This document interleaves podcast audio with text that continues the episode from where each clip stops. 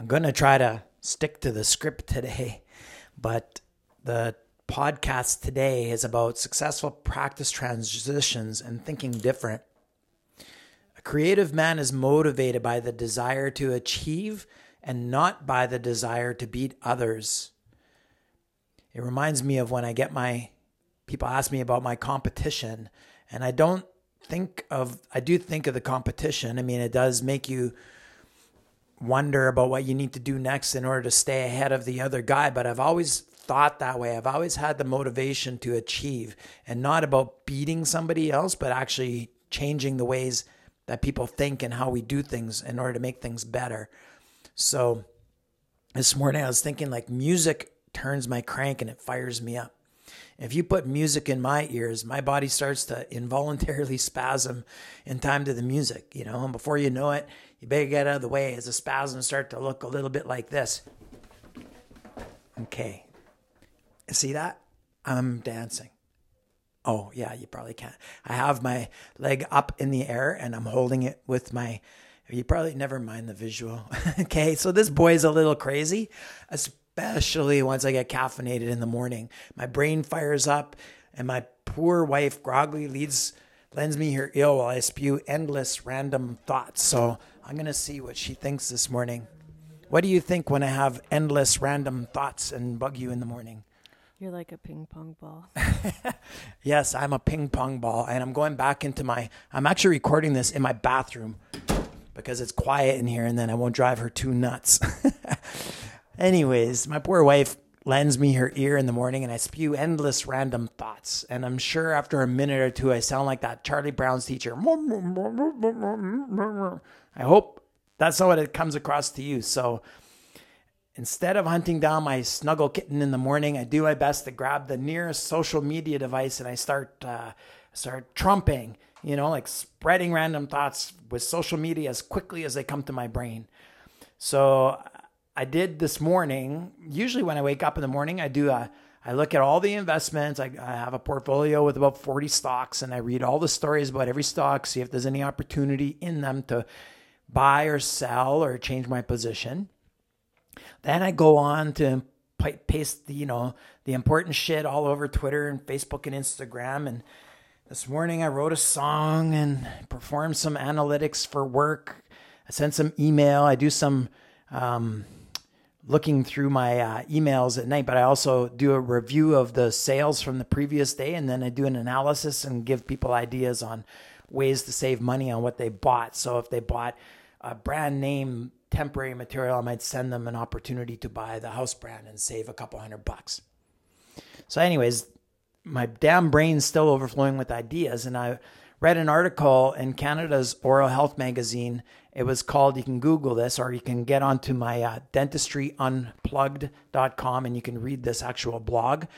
I read the article, "The Dollars Are in the Details," and it inspired me to publish a few thoughts to help my friends that are thinking of retirement and those that are starting careers in this industry as well, which is probably most of you that are listening, because once you're older and established, you don't think about it as much. But I hope some people at the other end of the rainbow also start to listen.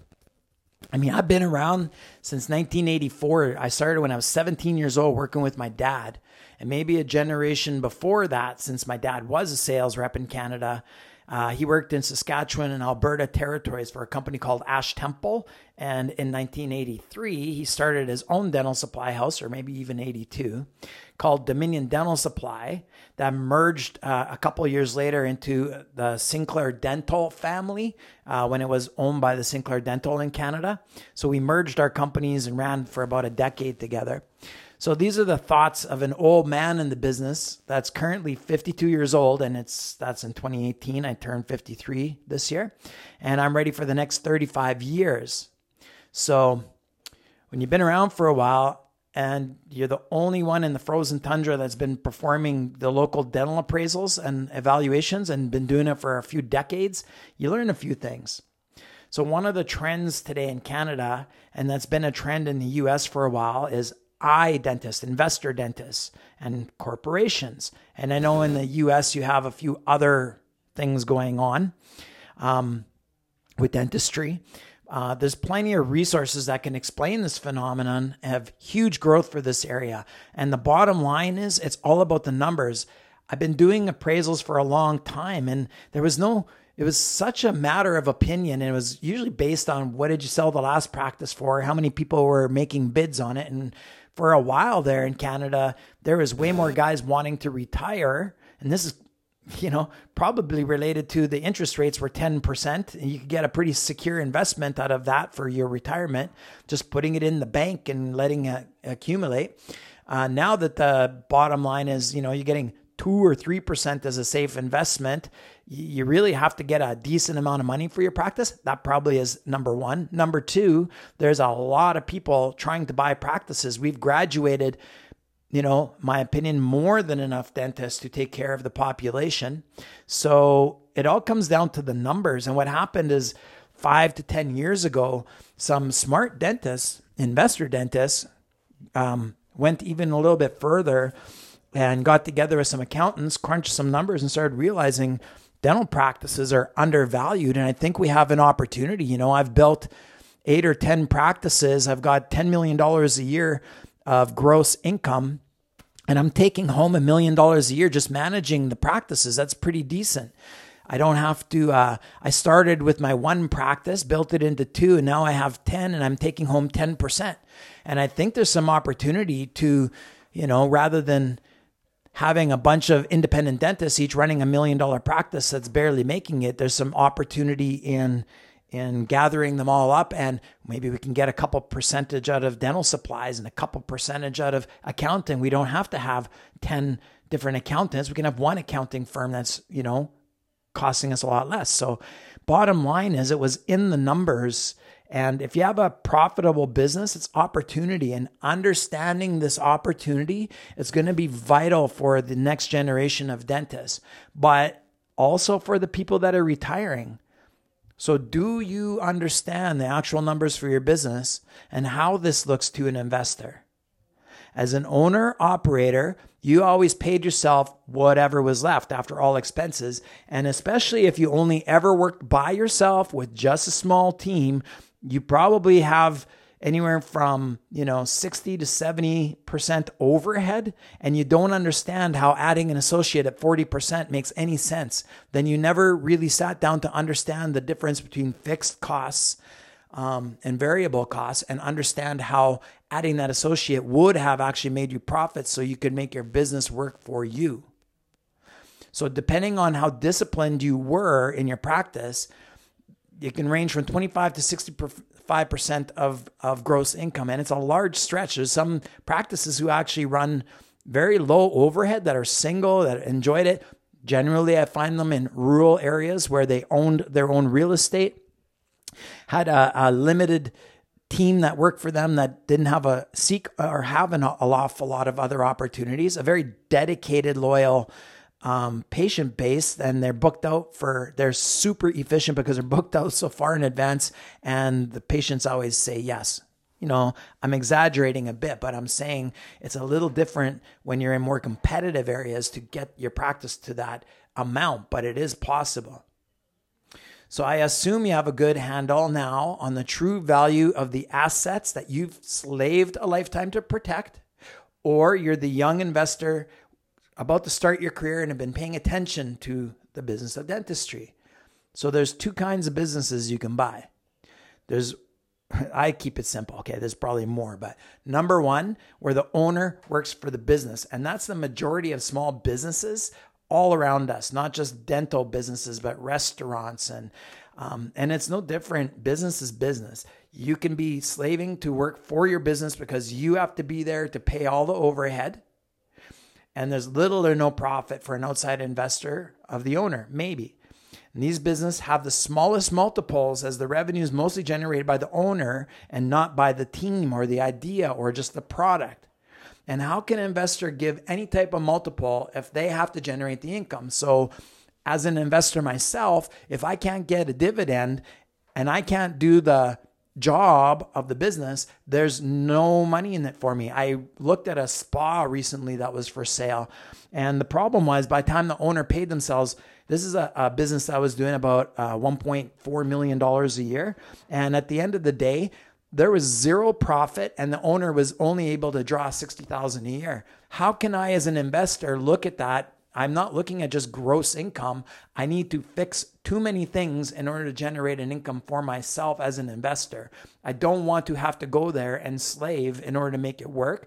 And if I have to do all the work to turn the business around, the multiple is a lot lower. Does that make sense to you?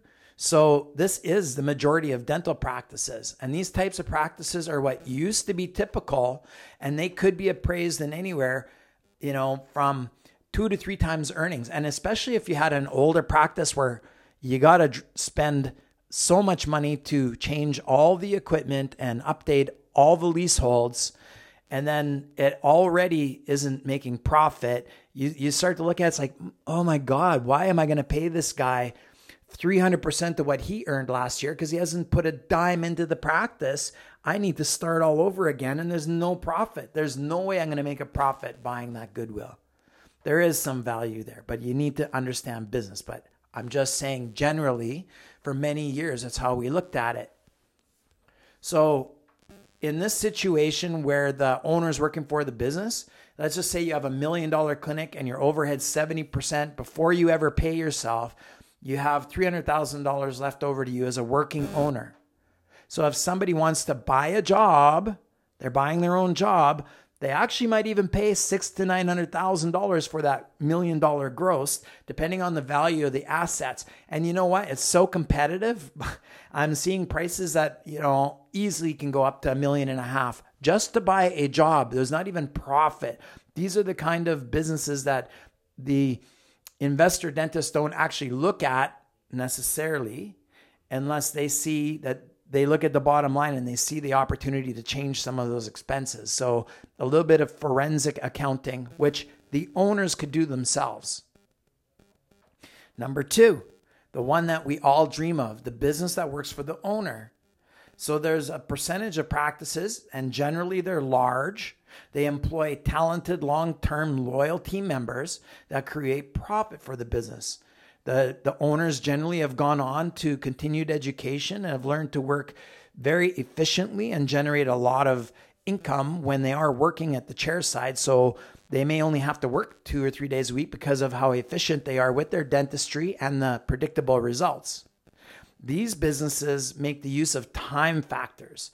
The time factors is generating profit above what the owner draws, and it's based on time factors, if you follow my blogs, is about 2 things: good for the patient and good for the business. So in a good example, if you've been around for a couple generations, is when we went to from halogen curing lights to LED curing lights, and the amount of time that you could save by simply using the proper curing light. Maybe nowadays it was going to self-etch bond instead of a multiple step technique, or going to digital x-ray from developing x-rays. I mean, some of you don't even imagine those days, but they used to exist. I've been around since we were never even had composite, and the first generations were mixed A and B, and there's 2 shades. Anyways, as an investor, a profitable business is an attractive business because you can buy it the way it stands and let it keep operating, and you have some guarantee of what the bottom line is going to be. So in our business, most of these clinics that I've evaluated have revenue north of 1.5 gross revenue, 1.5 million. It's what I call the tipping point. And the tipping point used to be 5 or 8 years ago, about 800 grand.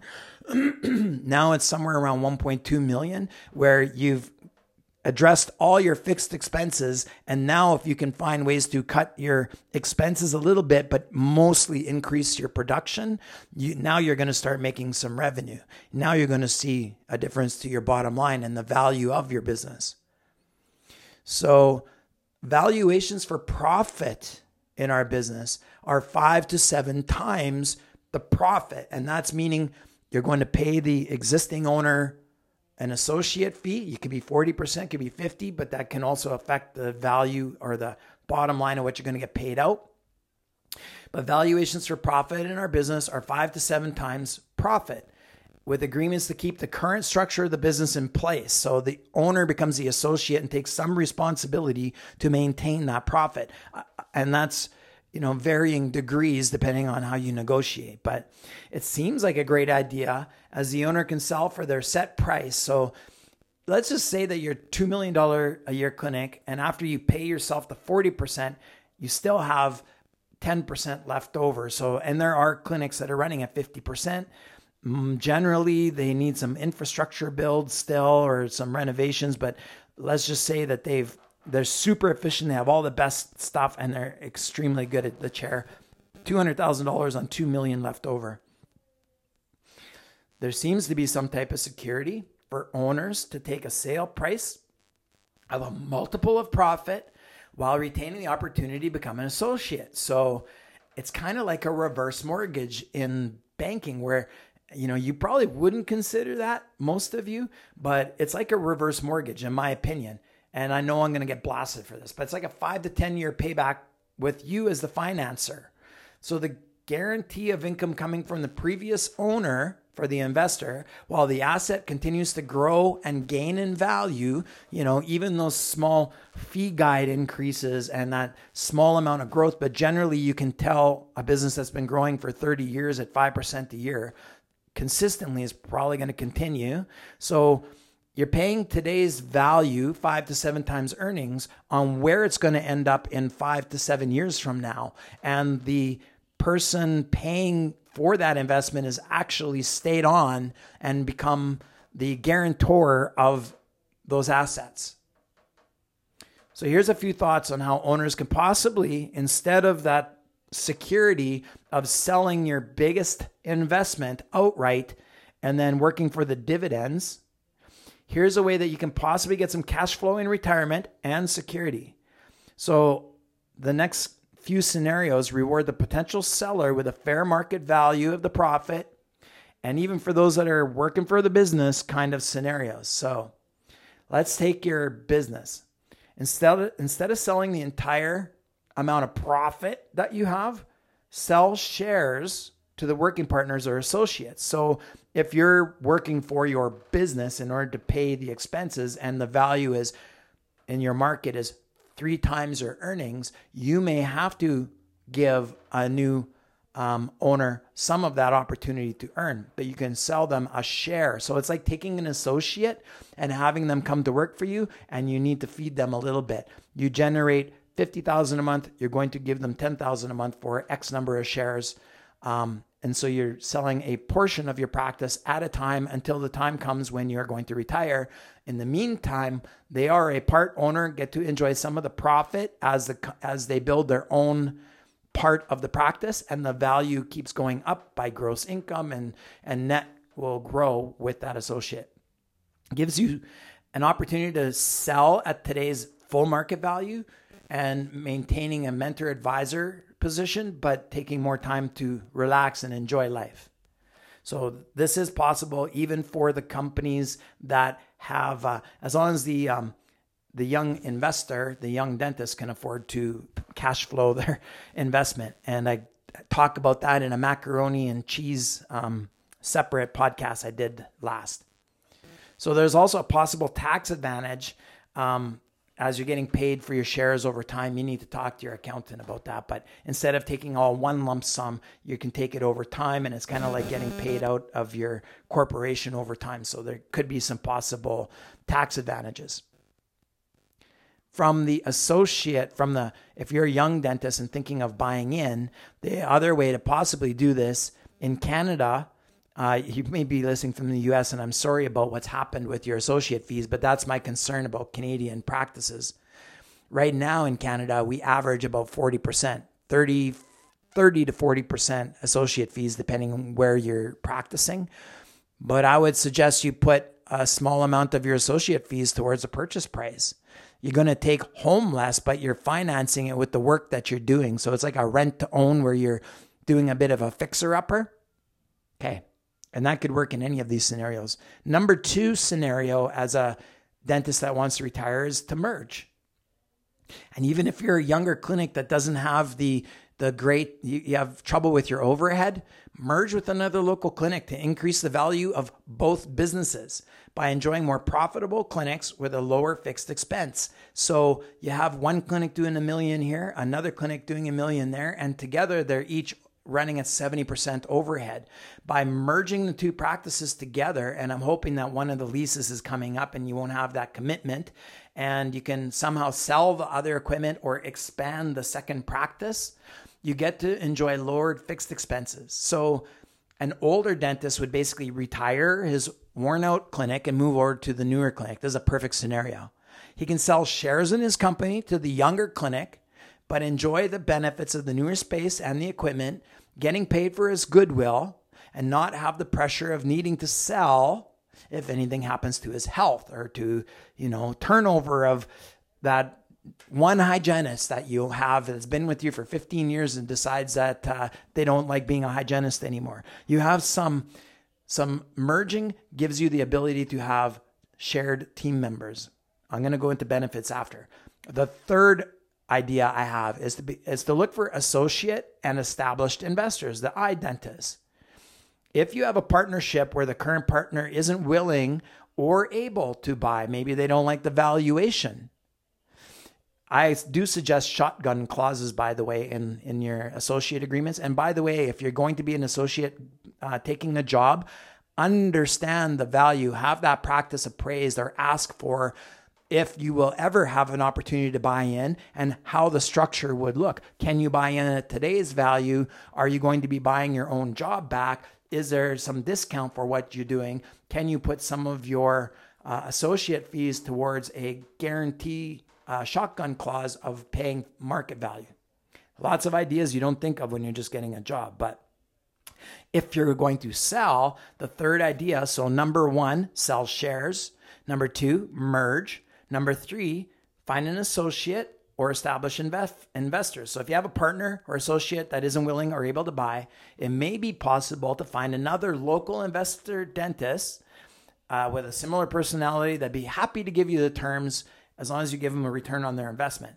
So as long as a dentist remains the principal owner, you can even take on private investors to help secure your value. You may find a guy like me that, although I have a conflict of interest because of my job and what I do, but you may find a private investor that will help, that will buy your practice based on the potential for future earnings and the profit. So you can start to take more time off and let that other person work. I like the idea of bringing in an outside investor dentist that owns other clinics, that buys you out or half of your clinic, and eventually they can work their own associates in. So here's the benefits of my ideas. You have lower fixed major costs like the rent, the equipment, and the team by merging. You have complementary treatment planning. In the mergers that I've been involved in over the years, I've done several, and we haven't seen it here yet, but I think the day is coming where you bring in specialists or, what I do see more often, GPs who have a different and complementary skill set. A group practice with complementary skills means very few referrals are sent out of the practice, and these practices generate great cash flow and great profit. And I know for sure I've got some practices in Saskatoon that are bringing in general practice dentists that love to do endo so that they don't have to refer as much endo out the door. And I have other practices that bring in GP dentists to do surgery days. And that also keeps, and they pay them a fair fee actually to get them there, but it keeps that in the practice. It keeps the patient at their practice. It keeps everybody happy. It generates revenue for their bottom line. Merging practices has a huge impact on lowering overhead and increasing production. And that also leads to lowered variable expenses. So because now instead of buying $40,000 a year supplies, you're buying $80,000 or $100,000. There's a couple more percentage points that get knocked off from volume purchases and turnover. Your maintenance is lower because you have half as many chairs to fix. Maybe they're getting used more often and for more hours, but you're using that equipment like a semi truck. You can drive the hell out of it, 12 hours a day and get the most use out of that in the least amount of time before it gets outdated.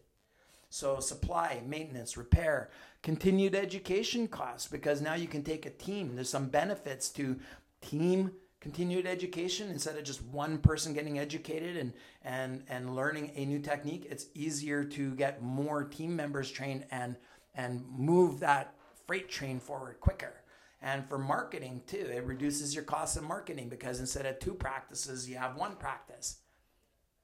Becomes a team effort. So it's easier to keep and train members for those personal days and sick days. So a bigger practice has, you know, maybe they have half a dozen assistants, one or two part-time afloat, and then they have a couple extra hygienists on call. They have extra reception.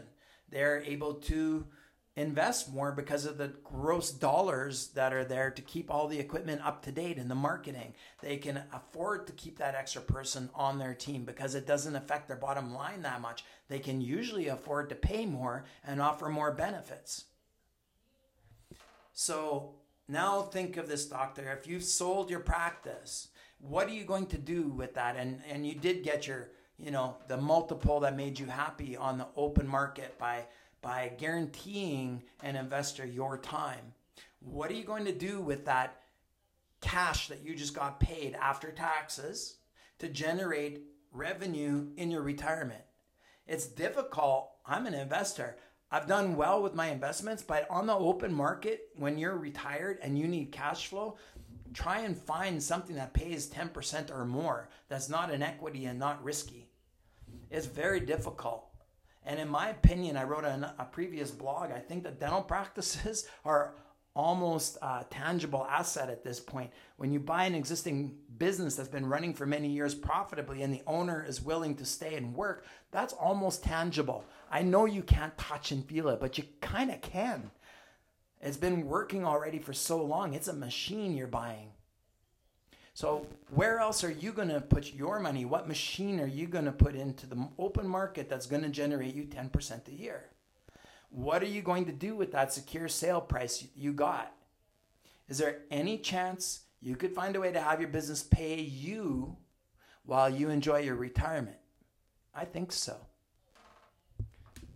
Thank you for tuning in to Dentistry Unplugged. You can find me at dentistryunplugged.com. You can read this podcast, and I hope you've enjoyed it.